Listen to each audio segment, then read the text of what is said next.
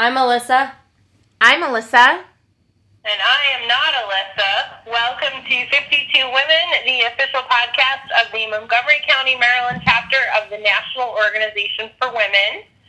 Um, we are recording, and it is Thursday, September 21st, and I know you've all missed this part of the podcast, but we're going to talk about healthcare again. It's back! And it's Sorry. worse than before.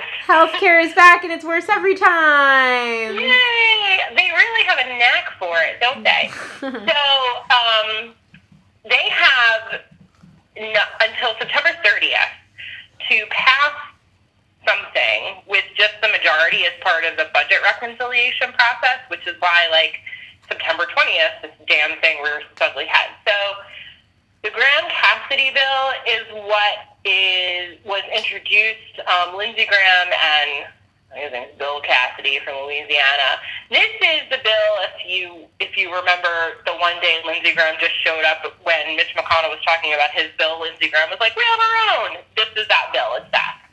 So the big thing that it does is it block grants Medicaid which is really bad, and I can explain why it's bad in a second. Um, but it blocks grants Medicaid, gets rid of the Medicaid expansion, um, gets rid of cost sharing subsidies, which means that nobody's going to help you pay for the insurance.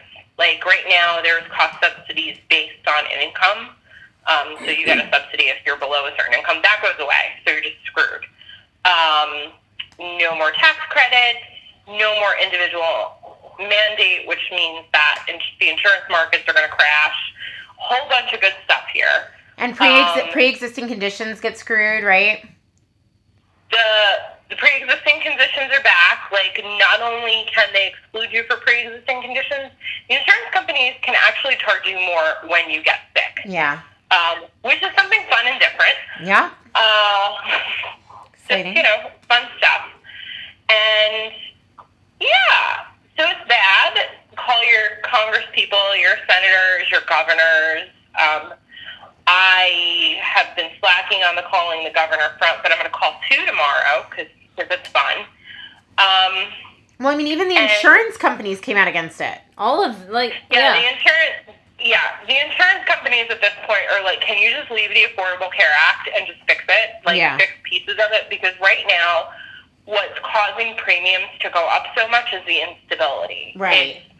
It's introducing these new bills every other week. It's President Doucheface saying that he's going to not pay the cost sharing subsidies. President all of this Doucheface doesn't even understand any of this. He doesn't know what any of these words mean. No, I don't think he does. I don't think he does, but I think the people around him know what it means. I Yep. Mike Pence knows Oh, what yeah, it yeah, means, yeah. which makes- Mike Pence Yeah. Knows, I'm sure, because he's an evil little shit. Yeah, like what they're trying to do, partially Mike Pence tried to do in Indiana, and it fucked the state. So really, like, that's what makes it even more egregious, is that, okay, Trump doesn't know what the hell he's doing. Um, big surprise there.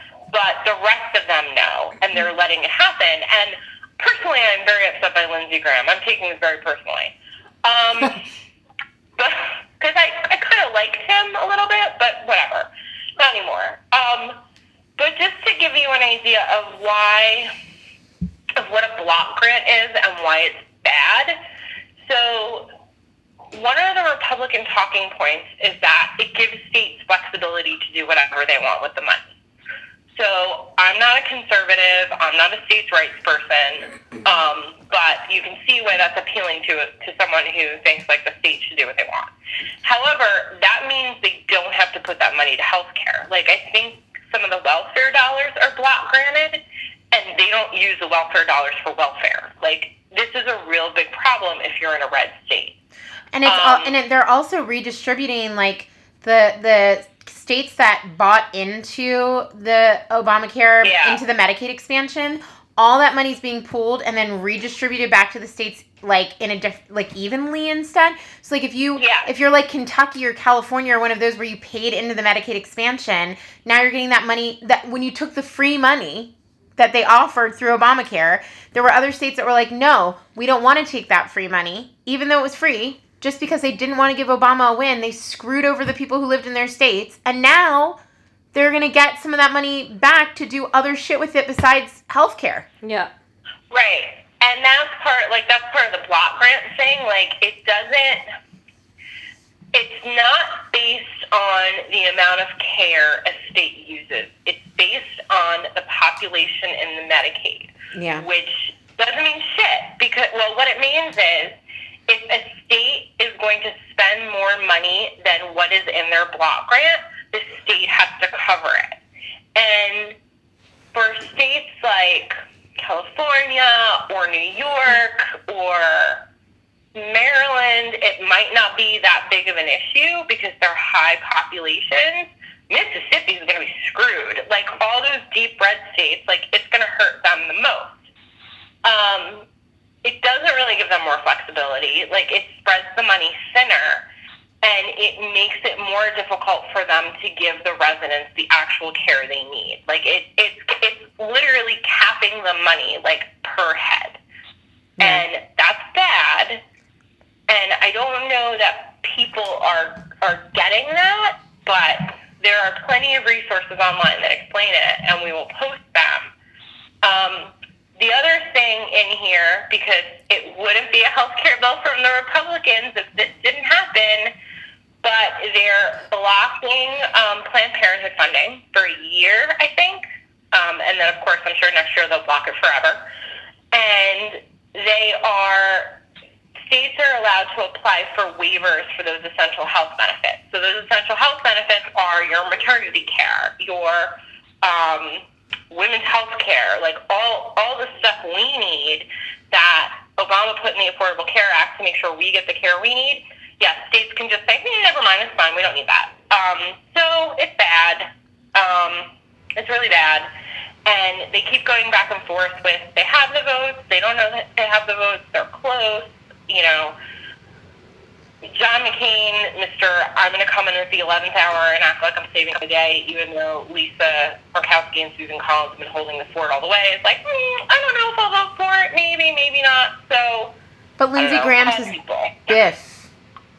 Hmm? Lindsey Graham's his BFF.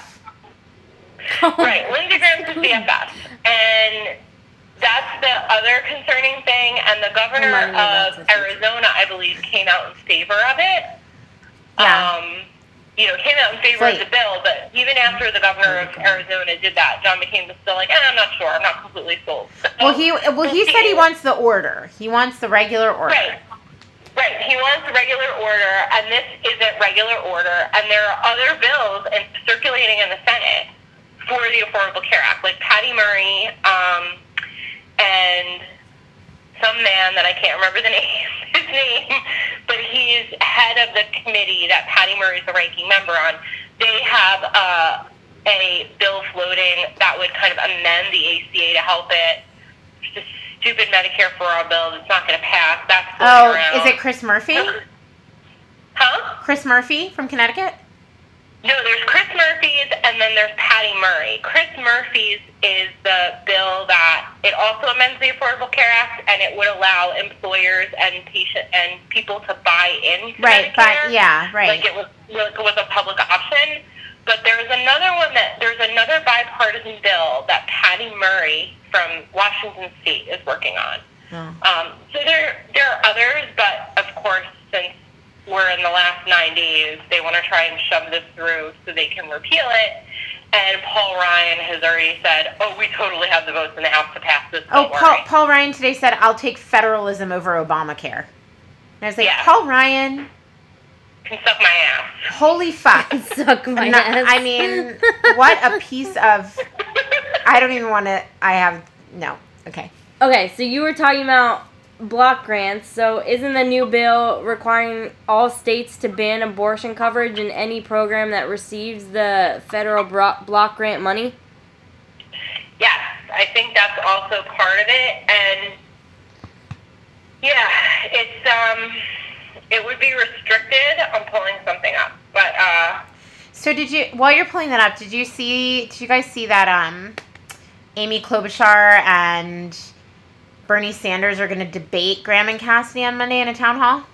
No, what channel's I that I didn't know that they were the two debating. I knew that CNN was going to hold the town hall. I didn't know that they Oh, were debating. CNN. Can we stop having Bernie Sanders debate healthcare? Can that be a I, I just, just I just think it's a Bernie bad Sanders? like I think well Jenny Rose I sent you all right like all those I don't know if you've gotten to that I haven't gotten to your podcast yet but I have it on my list for tomorrow that you told me to listen to so it's okay if you haven't gotten to mine but um, on a bunch of political podcasts this week they were talking about either like using the Medicaid for all as a like planting the flag where we wish it could go and then working our way back from there negotiating our way back to something in the middle um, or going with like a Chris Murphy type bill um anyway Yeah. they No, I listen.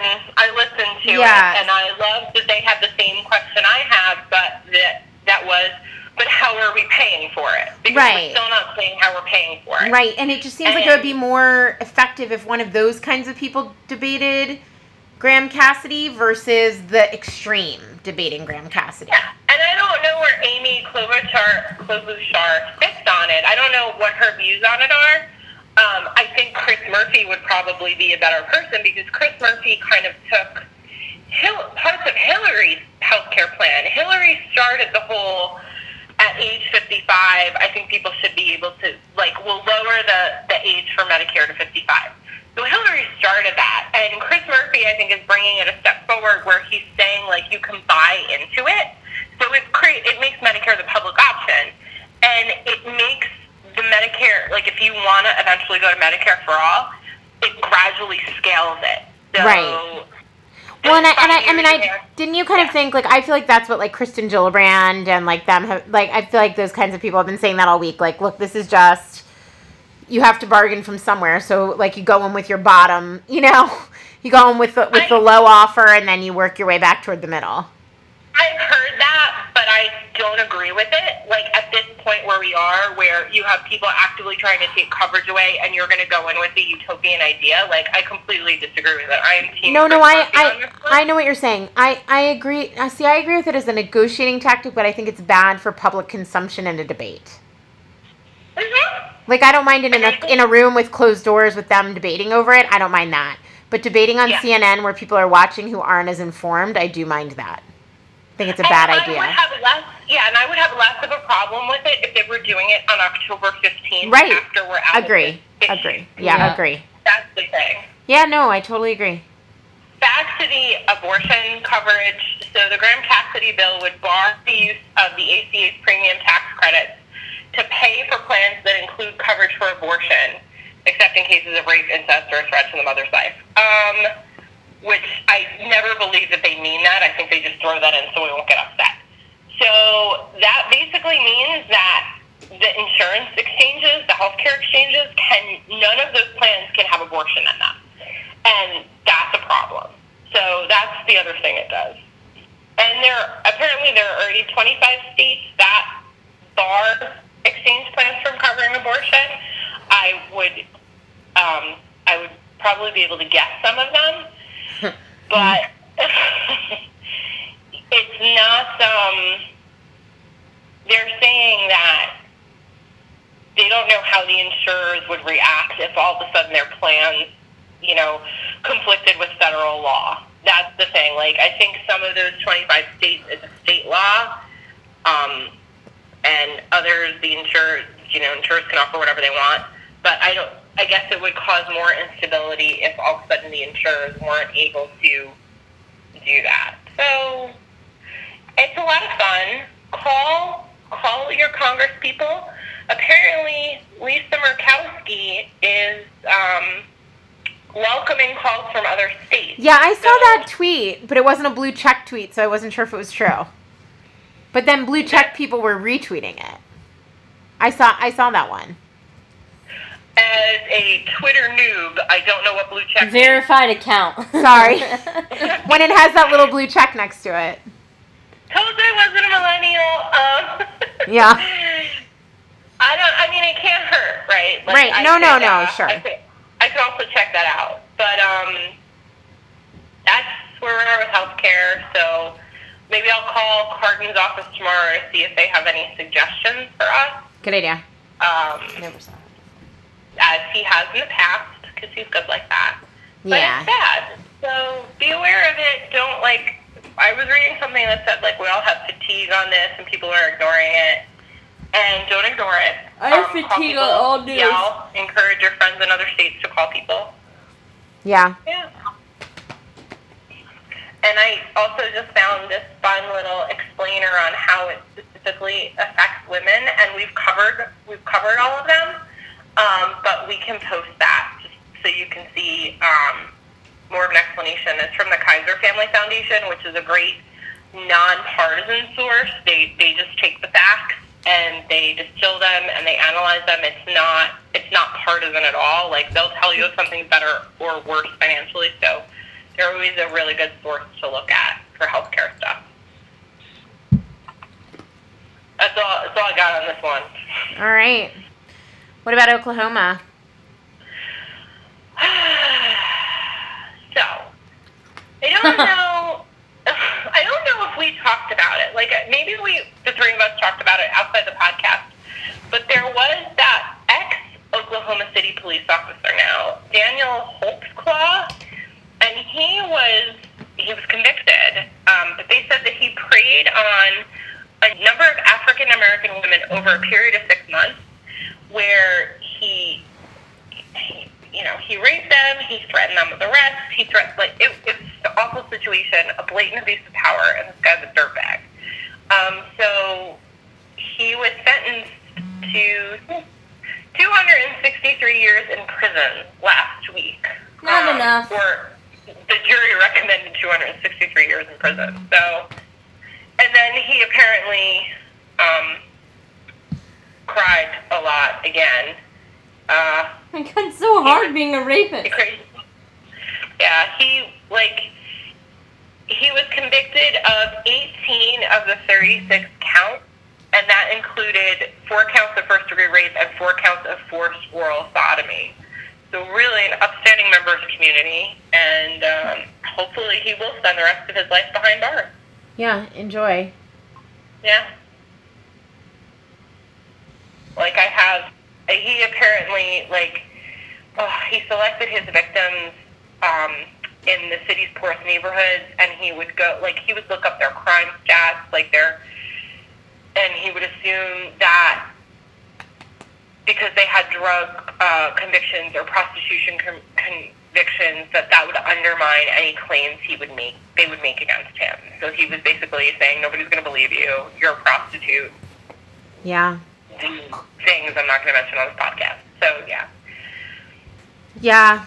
I mean, I think I think that's I, I mean not not just rapists, but like just in general abuse. I feel like a lot of it is a lot of the manipulation involved um, is things like they won't believe no one will ever believe this. Why would anyone believe you? That's why I'm a cop men who are abusers. no one. Yeah, and that's why men who are abusers, Yeah. like even men who like abuse their wives or girlfriends or whatever, they isolate them so that they have no friends to talk to. So they have nothing they can, you know, so they can say, um, you know, no one's gonna believe you. You have nowhere to go. What are you even gonna do anyway? And Yeah. I, I think that's uh it's a powerful tool. Unfortunately. Yep. I'm very grateful that these women were brave enough to stand up, though. I mean, that takes a lot. That I mean, these women, they were eight, they were between 17 years old and 57 years old. Like, I'm just, and you know, coming forward from something like this is really hard. I can't imagine coming forward when it's a cop, and they're just amazing, brave women. Yeah. Well, I mean that's terrifying. I wonder Yeah. how many more there were. Yeah. Yeah. Yeah. That's a horrifying thought. Yeah. You're welcome. um. All right, Demi Lovato. yeah, so so I was so, Okay, wait. Sorry, there might be Okay. people who listen who don't know who Demi Lovato is. There might be people on All this right, no, no, no, podcast who don't know who Demi Lovato is. So there's the other about this podcast. Didn't know who Demi was. She's kind of like Janis uh, Joplin, but not. I can answer that. question. I know that much. I can't. No, no Demi. Lovato and Ariana Grande and Selena Gomez all look like the same person to me. I don't know the difference between any of them. I don't really care. And I don't know any of their music, nor do I want to hear it. Don't sing it to me. So, Sorry. I'm not sorry. That's one of her songs. Oh, I just sang part of one. Didn't know that. you're not you're not respecting her her wishes over there. You're abusing her ears. No, she said the sorry. That was the EB one who did that. I didn't even Oh. know. She didn't know she was singing part of the song. I just chimed in with the next line. Jenny Rose, in case you couldn't Oh. tell, is not with us. She's calling us from afar. So she can't see Yeah. what's going on. Yeah, no, I and I miss seeing what's going on. It's really good right now. You're missing a lot. Mhm, I'm lying down on a couch with my eyes closed. Super Kaz around here. Super huh? cash. Hey, boo. All right. So for those of you who don't know, Demi Lovato is a pop star. I think she was on the Disney Channel. Maybe. I am a fan of her music. Uh, Me for too. Me too. Me too. Huh? Me too.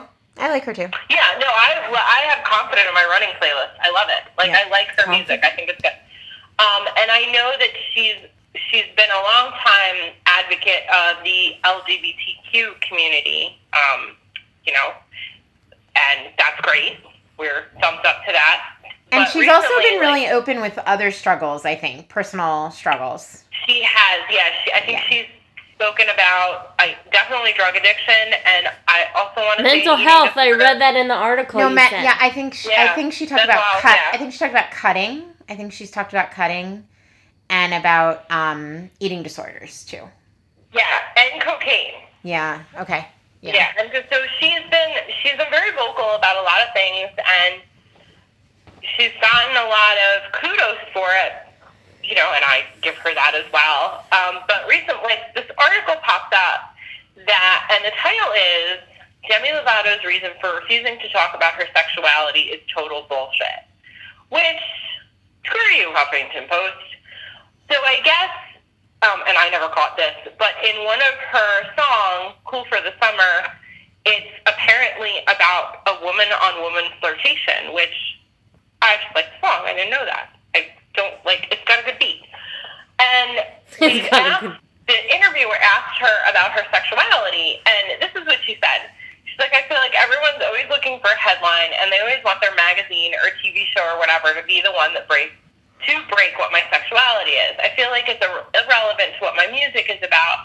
I stand up for things that I believe in and the things that I'm passionate about, but I like to keep my personal life as private as possible when it comes to dating and sexuality and all that stuff, just because it has nothing to do with my music. Unfortunately, we live in a world where everyone is trying to get that soundbite, and I'm purposely not giving the soundbite. Watch my documentary. So here's the thing. I am totally with her on this. Like, why? Like, why? Why? Why is it anyone's business what her sexuality is? Like, I don't remember people like banging down Anderson Cooper's door before he came out to say, "Hey, Anderson, what's your sexuality?" Like, why is it that these people feel, or the media or society feels the need to be entitled to know what's going on with a woman's body? Let the chick live her life. Like, what? Why do you need to know? Was it society or just this one dude that wrote the article? Because I read the first No. sentence, uh, or the first like two, yeah, the first sentence, and I was like, oh no, this was written by a man, and of course it was. Oh yeah. Wait, why? What's the first? Wait, can you tell me what the first sentence is?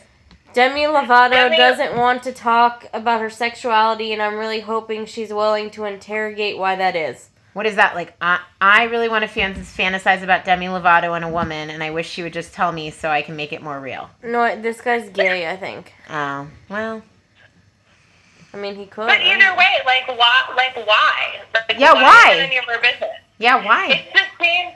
And I'll say this. I'll say what I said earlier. Like it reminded me of like back in like 1998, 1999, when everyone would like Britney Spears' virginity was like headlines. And I remember watching an article where Car- or an interview where Carson Daly asked Christina Aguilera, "Are you a virgin?" Like, are you freaking kidding me? I know exactly what interview you're talking about. I remember it. I remember it was on that that like stripped in New York City. That's what it was Yeah. when her stripped album came out. I know exactly what you're talking about. See, these Yeah. people I know. I don't know what the identity of these children.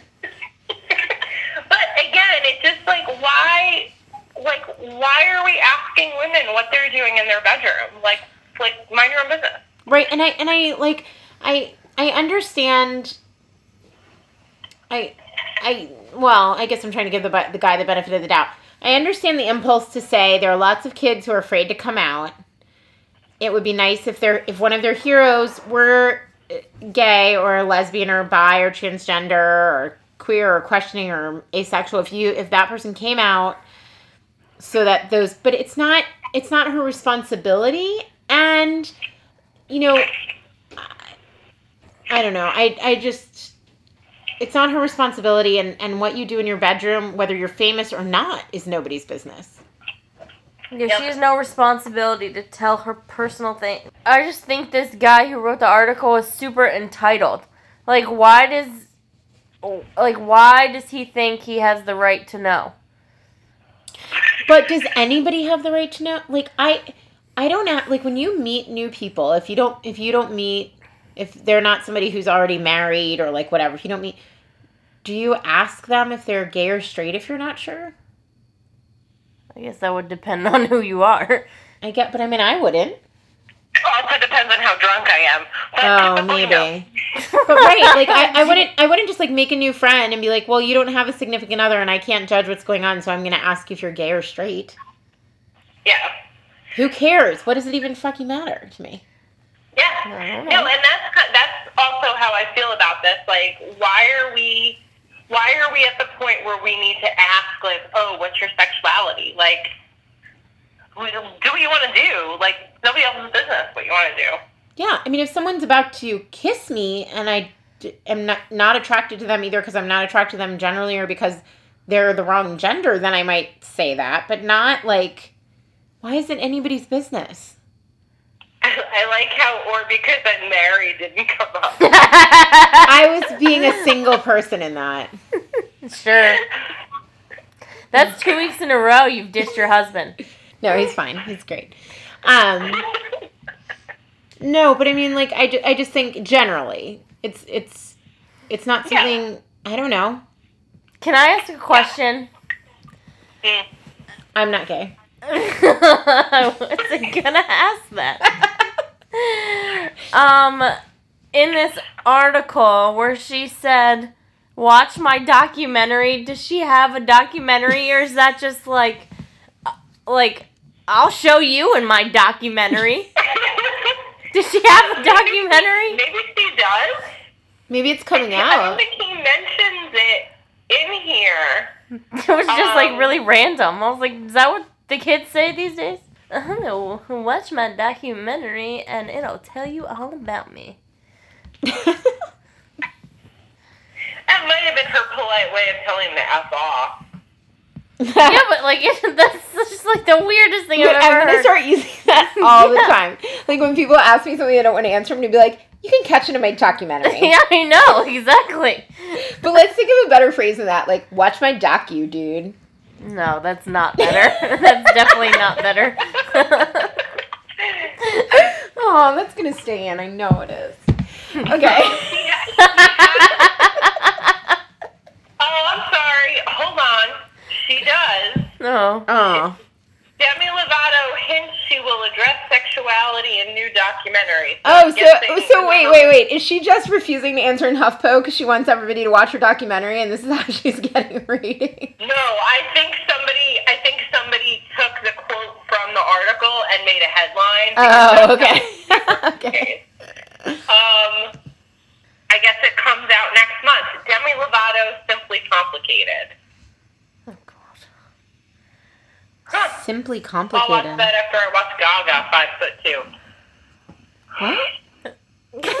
I have no idea. Jenny Rose, What? what are you talking about?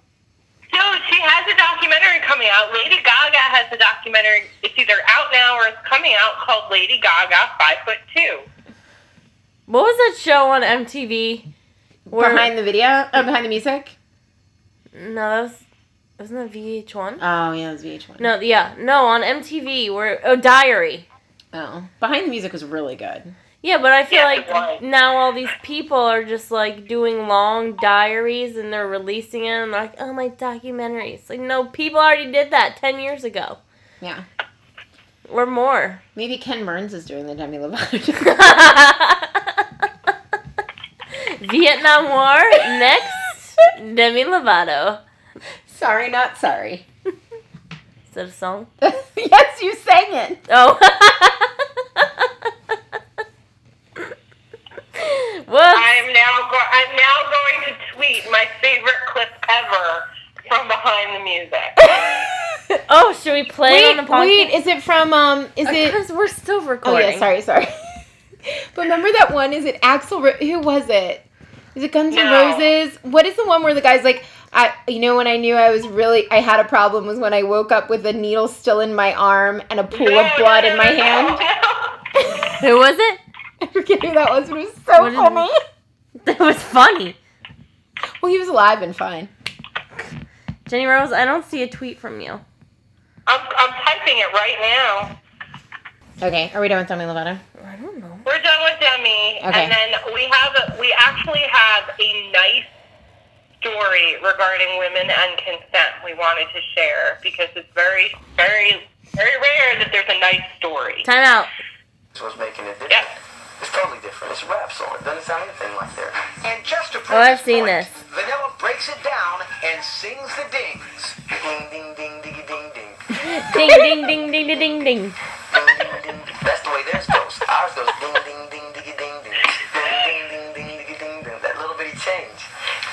It's not the same. Ours goes ding, ding, ding, ding, ding, ding. Theirs goes. Come on, that is one of the best. That's a good song, even if he did steal under It's pressure. not the same. Not the same. Not the same. It's not the same. Just ends. All right, so we have a nice consent story because it's very rare that we have a nice consent story. Um, so we thought we'd share something nice instead of all the other bullshit that's going on. Um, this woman wrote, it's a parenting article. This woman wrote for the Washington Post, um, and it's called "How I Used a Haircut to Teach My Daughter About Consent." So basically, she's saying that she gave her daughter the option of having her hair cut the first time. So she explained to her that, you know, when they were, when she was washing her hair, like, oh, this will be easier if you got a haircut. And, you know, they went to the salon and her daughter was like, no, mommy, I don't want it. So they rescheduled. But the woman let her daughter, like, call the shots when it came to her own body, even though it's just, you know, we wouldn't think like us. It's just a haircut. But I see pictures of my friends with like their kids, and like the kids are screaming for their first haircut because it's scary, and it like breaks my heart. It also breaks my heart when children are screaming on Santa Claus's lap. That's a whole other issue. But um, it was just like a nice like nice write up of how you know her daughter was scared the first time, and then they went home and you know, her daughter like didn't like having her hair brushed, and her mother was like, "Well, it's easier for you to haircut. We could do this, this, and this." And then her daughter eventually was like, "Yes, I want a haircut. Let's do this." And then after it happened, the little girl was like, "Mom, I was so brave," and I was like, "This is adorable." So it was just a nice story um, and a nice kind of example of how you can teach kids from a young age about consent and how they have this how they have control over their own body and no one else can tell them what to do with their own body. Yeah. I never had, I only had one of my kids ever cry getting a haircut. And as soon as he started crying, I made the lady stop. And she's like, but I'm halfway done. It's going to look ridiculous. I was like, it's okay. We got to go. and we stopped. yeah. I think I, I did like it too. It was a nice little, almost like a parable. Yeah. Yeah. Um, okay, so the um, thing I wanted to talk about was an article that um, my very good friend pointed out to me. Um, and it is that Sweden's foreign minister um, is a woman. And she is trying to enact a feminist foreign policy. Um, it's so it's the Swedish Foreign Service Action Plan for Feminist Foreign Policy. Um, it's really supposed to the the spectrum or the um, excuse me the the action plan is broad. It goes from 2015 to 2018, um, but this this has special focus areas for 2017.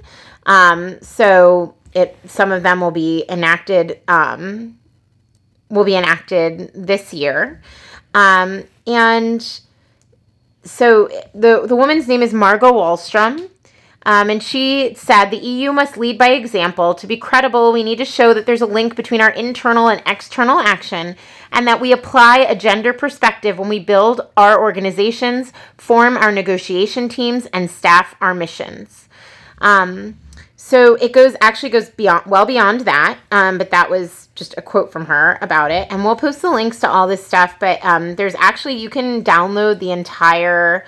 Um, you can download the entire action plan and um, see all the action items. You can watch the lecture that she gave on it.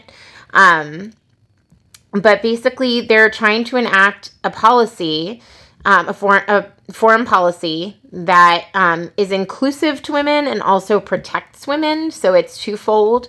Um, and they do emphasize in the policy that men and boys uh, have to be active participants. They have to buy into this idea for it to work, that it can't just be women fighting against them um, for the rights that they feel that they deserve.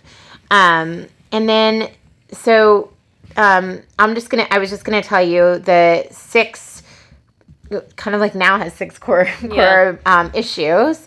Um, there are six core pieces here. Um, so it's the Swedish Foreign Service will contribute to all women's and girls' full enjoyment of one full enjoyment of human rights. Two, freedom from physical, psychological, and sexual violence. Three, participation in preventing and resolving conflicts and pro- post conflict peace building. Um, and the focus in 2017 on that is promoting the role of women and girls in preventing conflict.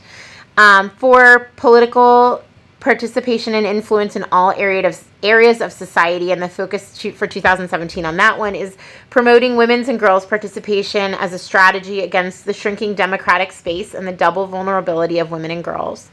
Um, five is economic rights and empowerment, strengthening women and women's and girls' economic empowerment and influence, including by working toward non-discriminatory legislation. Um, and six would be sexual and reproductive health and rights, intensifying work for sexual and reproductive rights for all people. Um, so I was talking to this friend of mine about uh, foreign policy, like what a feminist foreign policy would mean to uh, EB1, EB2, and Jenny Rose, as he refers to us, even though he's known me for very long time. um, and, you know, he. I, kind of when I was talking to him, I was saying like it would be hard if we if we said, well, leaving out the fact that we have a misogynist in the Oval Office, um, which not leaving it out permanently, but leaving it out for this this conversation. Um, if we were trying to stop interaction or trade or um, friendly relations with countries where women's rights were being trampled, uh, it would be hard to find anyone to do business with. And I, and I was thinking it especially today because Mnuchin said that anybody who does business with North Korea would no longer do business with the United States. Um, so sanctions on people who do business with North Korea. Uh, and I know the number is smaller than it is for places where people are mean to women because it's very many places. Um, but it seems like if we can have, if we can put sanctions on countries because of you know nuclear proliferation that we can do it for um, human rights abuses against women and girls. What would it look like if Sweden put sanctions on us? Because I'm pretty sure that you know. I mean, we're not going to be doing business with Sweden anymore, right? Like that's what's happening happen here. Yeah. well, and it, it's really interesting because that you say that because um, on their focus three, the, the promoting the role of women and girls in preventing conflict, one of their bullet points is uh, during Sweden's membership of the UN Security Council, the Foreign Service will pursue conflict prevention work and the implementation of Security Council Resolution 1325 and the subsequent resolutions on women, peace, and security. Um, and Donald Trump just gave such a bombastic speech at the UN Yeah. that like just that one thing like even leaving out his propensity for sexual assault and harassment and all these other things just just his attitude toward the UN um, I mean, I guess we have Nikki Haley in a leadership role there, which I guess is positive. Would be positive to someone who is trying to enact a foreign, you know, feminist foreign policy. We have a woman in yeah, the but just because she's a woman doesn't mean she's a feminist. no, I agree. I agree that she's not a feminist. I'm not sure that she's. I think I think she's better than some of the other ones, though. I have a problem with her because she. I have a big problem with her because she hides the. Fa- she hides. I think she hides her race slash heritage. Huh. She's um. Her, her parents were born in India. She's an Indian American woman. No, I know that. Yeah, but a lot of people don't know that because she goes by Nikki Haley. And I read this think piece a while ago that how she, I don't want to say whitewash because I don't think that's what she does, but it, it's like a convenient, like, she Americanizes her name and all that. So I have a whole other issue with her, Interesting. aside from the not a feminist thing. I know so many people. Well, I guess not in modern day, but like so many people did that to their names. Well, she uses her, right, not when they came, yeah. Yeah. I mean, I know a lot of people whose par- whose grandparents got their names changed when they came through Ellis Island. No, but I know people who did it. Like I, I know, I know a family, an Italian family, Daniello, who changed it to Daniel because of prejudice at the time. Yeah. Like Ellis Island didn't change it; they changed it. But they, I mean, they felt like it was better for that. Like they weren't going to be able to succeed in in small business if they didn't do that. You know, it was a personal Yeah. choice. No, I mean, I know what you're saying. I don't like self hating either. I don't. I mean, I don't like that either. Um, but in terms of just that one particular goal of having women in leadership roles in the UN, Yeah. um, but yeah, I mean, I agree. She's not. It's not. It doesn't mean she's a feminist.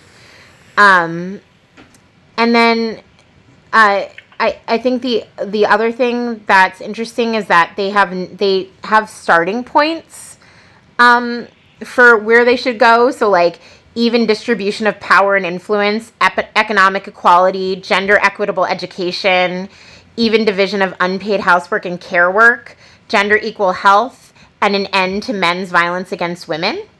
And they say that they have to shape their own society's rules before they can um, enact a, f- a foreign policy that's feminist foreign policy. Um, which is true, but it's really interesting way for the foreign services office to go backward and kind of enact domestic policy at the same time as enacting foreign policy. Don't you think that's kind of an interesting tack? Yeah. Yeah. Um, I think the U.S. would fail at all of those things. oh yeah, I agree. Yeah, I agree. I just we think talked about a few weeks ago on the podcast, the UN sent some people to assess reproductive care in the U.S., and they were appalled by how bad the U.S. was. And Yep. wasn't that one of the six things that they look for? yeah, Yep. Yeah. yeah. So the UN already knows that we're shit. And like if they're gonna go based on what the UN is saying for one thing, they're gonna go based on what the UN's saying for another thing. Right. Well, and they they want to be able to work with with other actors like bilaterally and and um they also have like accountability efforts and actually they put in they put into this feminist foreign policy just like NOW does they include lgbtq stuff too. So um, one of their bullet points for accountability is to allocate resources to, prom- to promote gender equality and rights of women's girl women girls and lgbtq people including human resources and expertise for action on gender equality. So just like NOW does they they incorporate gender into this. So it's it's like it's like a a social justice program within the foreign service that they Yeah. also work backward to say we can't enact this until it's right domestically Yeah. It's like almost like a it's almost a social it's a sho- social justice agenda that puts responsibility on the country itself, on other countries, and expands the the you know expands feminism to include everybody, including um, people transitioning and people in the LGBTQIA community. yeah. It's almost as if they're saying women's rights are human's rights. It's almost like they're saying that, Jenny Rose, and it's almost like they're saying we're going to make this the policy of our country, and not just the policy of our country, like in education or in things where where we where people traditionally will put women's issues, right? Education, health, health care, stuff that that people think of as women's issues. We're going to put this in our foreign policy, Yeah. which is male dominated, a male dominated field, which I think is really interesting too. yep. I don't even think this would like cross the m- minds of anybody in the U.S. government. No, Alright. not right now. May, maybe 10 months ago. Maybe. Maybe. right. I mean, it would be very hard to enact, but like, I do think it's n- it's like a nice ideal to work toward, like to think about how the world works better if women are taken care of, not not cared for like like they like financially, but like how they're able that they're able to work the same amount at the same level as a man and make the same amount of money. That they're able to live in a world where they can focus on other things than worrying about rape or violence or losing their birth control or maternity care or having to have a child before they want to or if they don't want to at all. All those things that that they're saying that yeah, like that human rights are women's rights are human rights and that if you don't have those then you're lost at home and you're lost abroad too when you try to when you try to go to the UN and work on this you know foreign policy that if everybody's not at the table and everybody's not getting an equitable getting equitable treatment then you can't really have a, a foreign policy that is doing what's best for the country where you live Yeah. Yeah. I wonder how Canada measures up to that. That's a great question we should look that up Because Justin Trudeau, and I might be getting the numbers wrong, but I thought he had like 50% of his cabinet was, were women. yes Yeah. that's right he did Yeah, so I wonder how Canada does with some of that. and i loved what his answer on that was like well they're 50% of the population Yeah. I think he was like, it's 2016. Yeah, he's like, yeah, he's like, why wouldn't I do that? He didn't give some deep political reason. He was just like, duh. Yeah. Yeah. 2016. yeah, or le Oh. I love that man. um, yeah, but it's really interesting, and actually, I mean, we'll post it, but it's really, it's really interesting to read, and it's really hopeful and optimistic. I just, I really, and really detailed, and I really like it. Um, and they've laid it out in a way that uh, people who are in government or in project management or in any of those fields would appreciate. It's very detailed and and um, broken down into different sections, and then action plans for each section and how it's going to move forward year by year. So it's a it's a multi year plan. So there's there's like quantitative solutions. Oh, I love it.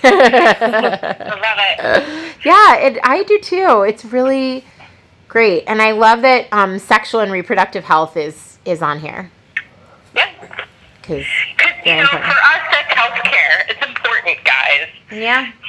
Well, and a woman, a woman being at the bargaining table when it comes to foreign policy cannot happen if that woman is not in control of when she has children or if she has children.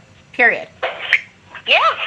And, okay, so can I share a fun fact that I had read while on my honeymoon? Yes, please. I re- so I, the book was about um, women. The found, I think it's called Founding Mothers, and it talked about different buckets of women in colonial periods. Um, you know, it talked about the rich women, it talked about the poor women, it talked about the women in slavery, and it also talked about the Native American women and how Native American culture, at least in the eastern part of the country, was very um, equal. So you know, if the men did negotiation, they would come back and they would ask the women, and you know, they had equal seats at the table. And when the um, male members of the Native American tribes would go to negotiate with the British or talk to the, you know, talk to the colonists, they would say, okay, we're going to go back and talk to our women. You go back and talk to your women. And they like got laughed at. And it, the book goes into an analysis of how, you know, the American Revolution and the British kind of changed the way some of the Native American culture was. I don't know if that's true. I read it in the book. Please don't yell at me if it's not true. but this was a non this was a nonfiction book. Um, but I always thought that was interesting because like this chapter went into how this society was very egalitarian, um, and British and the colonists just were kind of like, we're not asking our women. What are you talking about? Yeah. But yeah. It's so interesting because I feel like you hear so many people, men included, who argue that we can't go into our political silos because we need all sides, all perspectives in order to discuss things. You know, and to you need to meet it, you know, you need compromise and you need people to discuss different sides and and I I feel like I can get behind that. But then Yeah. you but then I also don't understand how those same people cannot want an equal number of women at the table because women come at things with such a different perspective. And if you really want all perspectives, shouldn't you want that? You know, a diverse group of people, diverse racially diverse background, you know, socioeconomically and and gender diverse. Yeah, I mean, you're giving some of these people the us. benefit of the doubt that they recognize that. No, there I don't think they I don't think they do recognize it. I think they I think when they say they want all perspectives, they mean a white dude who's kind of conservative and a white dude who's kind of liberal. Yeah, but not too liberal. Right. Right, but not too liberal. Right.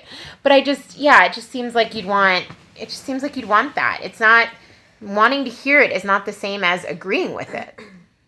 I just think that gets lost sometimes. You don't have to agree with every single thing, but you do have to hear other people's perspectives. And certainly women and men come at things from from two different spots.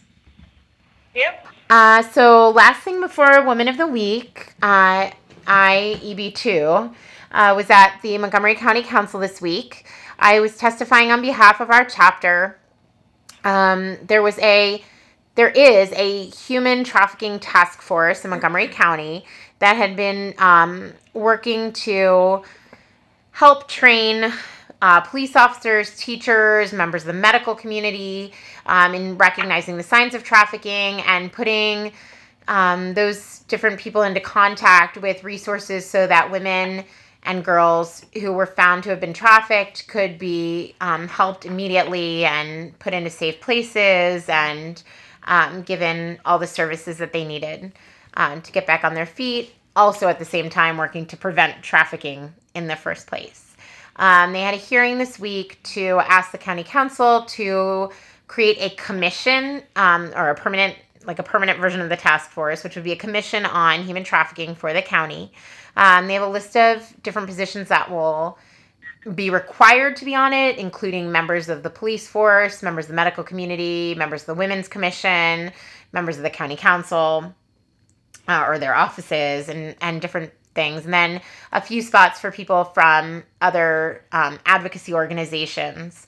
Jeanette Feldner, who is uh, a member and our membership coordinator and our representative to um, the state and a bunch of other things, and also our um, former president of the chapter was on the former, excuse me, former co-president of the chapter um, was on the task force. Um, so Mar- uh, Montgomery County now has been there since the inception. Um, she is going to continue for a little while at least working with them, and then um, will she might still con- she might still continue while one of us kind of um, starts going to those meetings and seeing how we can help out. Um, but I testified to make it into a permanent commission. There were a few other women there. Um, I think my testimony was the shortest. was the shortest. Um, That's okay. but it's okay. Yeah, that's all Um, right. and the the council was very receptive to it, and they asked us all to please come back in November so they could plan out how it would be funded and how it would be implemented. Um, so we'll get to know more about it before then. Um, and we're gonna in a couple weeks on the pod, we're gonna talk more about human trafficking in general and how it affects uh, women and girls in big and small ways.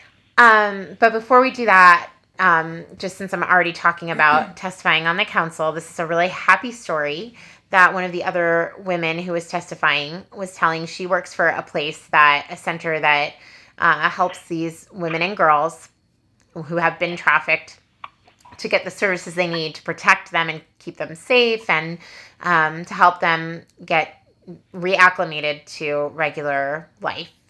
Uh, she told the story of a, a young woman who was a teenager. She had been trafficked through four different states. Um, she had been arrested several times, released, and she ended up in Montgomery County. Uh, because Montgomery County had the task force, because all the people involved knew the signs, they had had training, because these pieces were already in place for them to get the resources, they recognized um, very quickly that she was a victim and not a criminal. Uh, she was identified as a victim. She was given a medical exam. She got to this safe place where they were able to help her and give her the services that she needed. Um, and now she's a sophomore in college.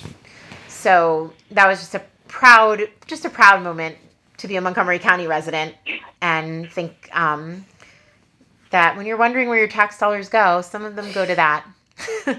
and and uh, that young woman's life was changed just because everybody was trained to recognize the signs and because the help was available and the resources were available and it worked pretty seamlessly.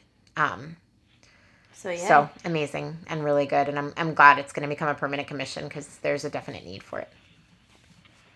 Well, thank you for doing that. Oh, Yeah. it's lovely and, and exciting to be there. And these other women who were speaking were amazing. And I feel like half the um, time I just was sitting there with my mouth open listening to them talk about all the things they had done on the task force. So thank you to them and to Jeanette for, for working so hard on that. yeah. Woman Woman of the Week. All right. So since Jenny Rose was talking about Native Americans a little bit ago, our woman of the week this week is going to be Wilma Mankiller, who was the first female principal chief of the Cherokee Nation. Wilma was born in Oklahoma in 1945. Her great grandfather survived the Trail of Tears. Her family moved to San Francisco in the 1950s. During the 1960s, there were multiple demonstrations where Native Americans took over Alcatraz Island, where the prison is, in San Francisco. The prison closed in 1963, and the Native Americans used the 1851 Treaty of Fort Laramie to occupy the island as grounds for reclaiming surplus federal lands for themselves. Wilma was inspired to become more active in Native American causes as a result of these demonstrations. She returned back to Oklahoma and took on various positions in the Cherokee government. In 1983, she became deputy chief of the Cherokee Nation. In 1985, she became principal chief, the first woman to hold that role. She took over for a man who left midterm to go to D.C. to head the Bureau of Indian Affairs. She won two subsequent elections in her own right after that, though, and held the position of principal chief until 1991. About becoming the first woman principal chief, she said, Prior to my election, Cherokee girls would never have thought that they might grow up and become chief. She did not seek re election in 1995 for health reasons, but she continued on as an activist until her death. During her time in office, she worked to improve the Cherokee Nation's education and healthcare systems, doubled the nation's employment rate, built new housing, established new children's programs, and grew the nation from 55,000 to 156,000 tribal citizens. She was awarded the Presidential Medal of Freedom in 1998. She died in 2010 at the age of 64 of pancreatic cancer. The Cherokee Nation's principal chief at the time of her death remembered her by saying, We are better people and a stronger tribal nation because of her example of Cherokee leadership, statesmanship, humility, grace, determination, and decisiveness. Super cool. That was awesome. Yeah. Um, okay, so chapter events. Um, we've got a big one coming up. March for Racial Justice on September 30th. We're doing that in conjunction with National NOW. And um, you can email us uh, if you would like to join up with the group. They're meeting at um, the National NOW offices near Metro Center at 8 o'clock in the morning, the day of the march, so that we can participate in the Black Women's March. That's a part of the March for Racial Justice. Yeah, March for Black Women. Yeah, Oh, sorry. that's okay. March for Black Women. No, it's okay. Okay.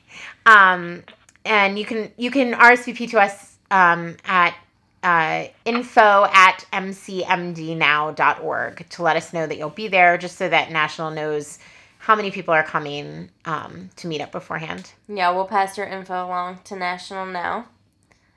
And then that day is a holiday, so if you can't participate that day, or if you do participate that day but also want to come do something on October 1st, we have our Racial Justice Now panel. And we have announced all of the panelists for the day. We have five. Um, we have Maryland Senator Susan Lee, Maryland Delegate Marice Morales, Lorianne Sales, Gilda Yazzie, and Mimi Hassanin. Um, they will all be on the panel. It'll be great event. Um, we can learn a lot about how to support uh, women of color in Montgomery County and Maryland in general. So please come out for that.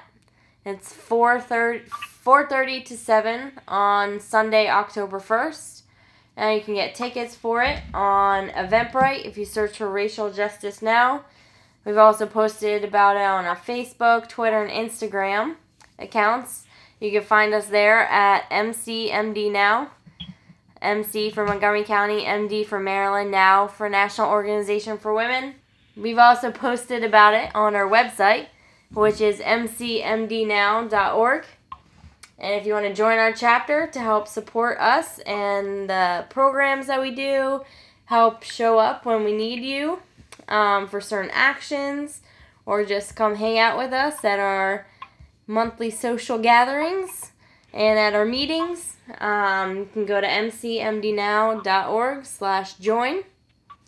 And we're gonna um, have a meeting on October 11th. It's gonna be at the Twinbrook Library at 7:30, and we'll have a special guest, Chelsea Yarborough, who is from um, our friends at NARAL Pro Choice Maryland. Um, she's gonna talk about um, an a program they're doing to collect unscented sanitary napkins for women in prison in, and girls in prison in Montgomery County. Um, and so we're going to be collecting those that day, unscented, package sealed um, sanitary napkins. But Chelsea will be there to talk to us more about the program and um, other ways to help. All right, so one of National NOW's National Action Program campaigns is ending the criminalization of trauma. Um, and so Chelsea, when she um, speaks at our meeting, is gonna touch on that a bit as well. Yeah, so she's great, and it should be really interesting to hear from her. And um, she's actually going to be a panelist on, on a future uh, future future panel. panel. of ours. So this is a sneak sneak preview on October 11th at our chapter meeting at Twinbrook Library. Yes, and then on October 18th, we are going to be showing a film to coincide with Love Your Body Day. It's going to be on that subject, and we'll announce more about where it's going to be and how you can join us within the next couple of weeks. And it'll be in place of our monthly happy hour Yes. that month. Yes, we usually do the social event on the third Wednesday of the month. Um, Love Your Body Day happens to fall on the third Wednesday of October, so we'll be doing something related to that instead of instead of happy hour. We may have something. Uh, oh, Jenny Rose, do you want to talk about it? November? Yeah. Mhm. Yes. So we're gonna um, we're still planning, but we do have a location. So November for our happy hour, we're going to have a women's trivia night. It doesn't mean women only. It just means the questions will be women focused. Um, so we're going to a new happy hour spot in Silver Spring. We're going to be at Denizens Brewing Company, which is a really, really cool um, women-owned location. There's three owners. Two of them are women. Um, so we'll be promoting that and talking about it more. But mark your calendars, November 15th, and come hang out with us for some trivia. Yeah, it's gonna be really fun. I'm excited. Yeah, me too. I'm gonna get competitive. Oh, I'm never competitive. I'll just be Oh. the caller. And I guess I can't get competitive because I guess I'm calling the thing, but Oh, you're calling. I'm gonna have fun. Well, you, I'll call and you can be competitive. I'm not competitive at games. No, it's fine. Okay. It's Um. fine. All right. I'm Well, playing. we have a lot of good stuff coming up, so hopefully. Alyssa's playing. So hopefully, hopefully uh, we'll see you at um, some of our upcoming events. And in the meantime, we'll see you, or you'll hear from us next week on the podcast. Yeah, call your senators, call your governors, call everyone. and buy tickets to our Racial Justice Now event. Yeah. Yeah. Okay. Bye, guys. Bye. Bye.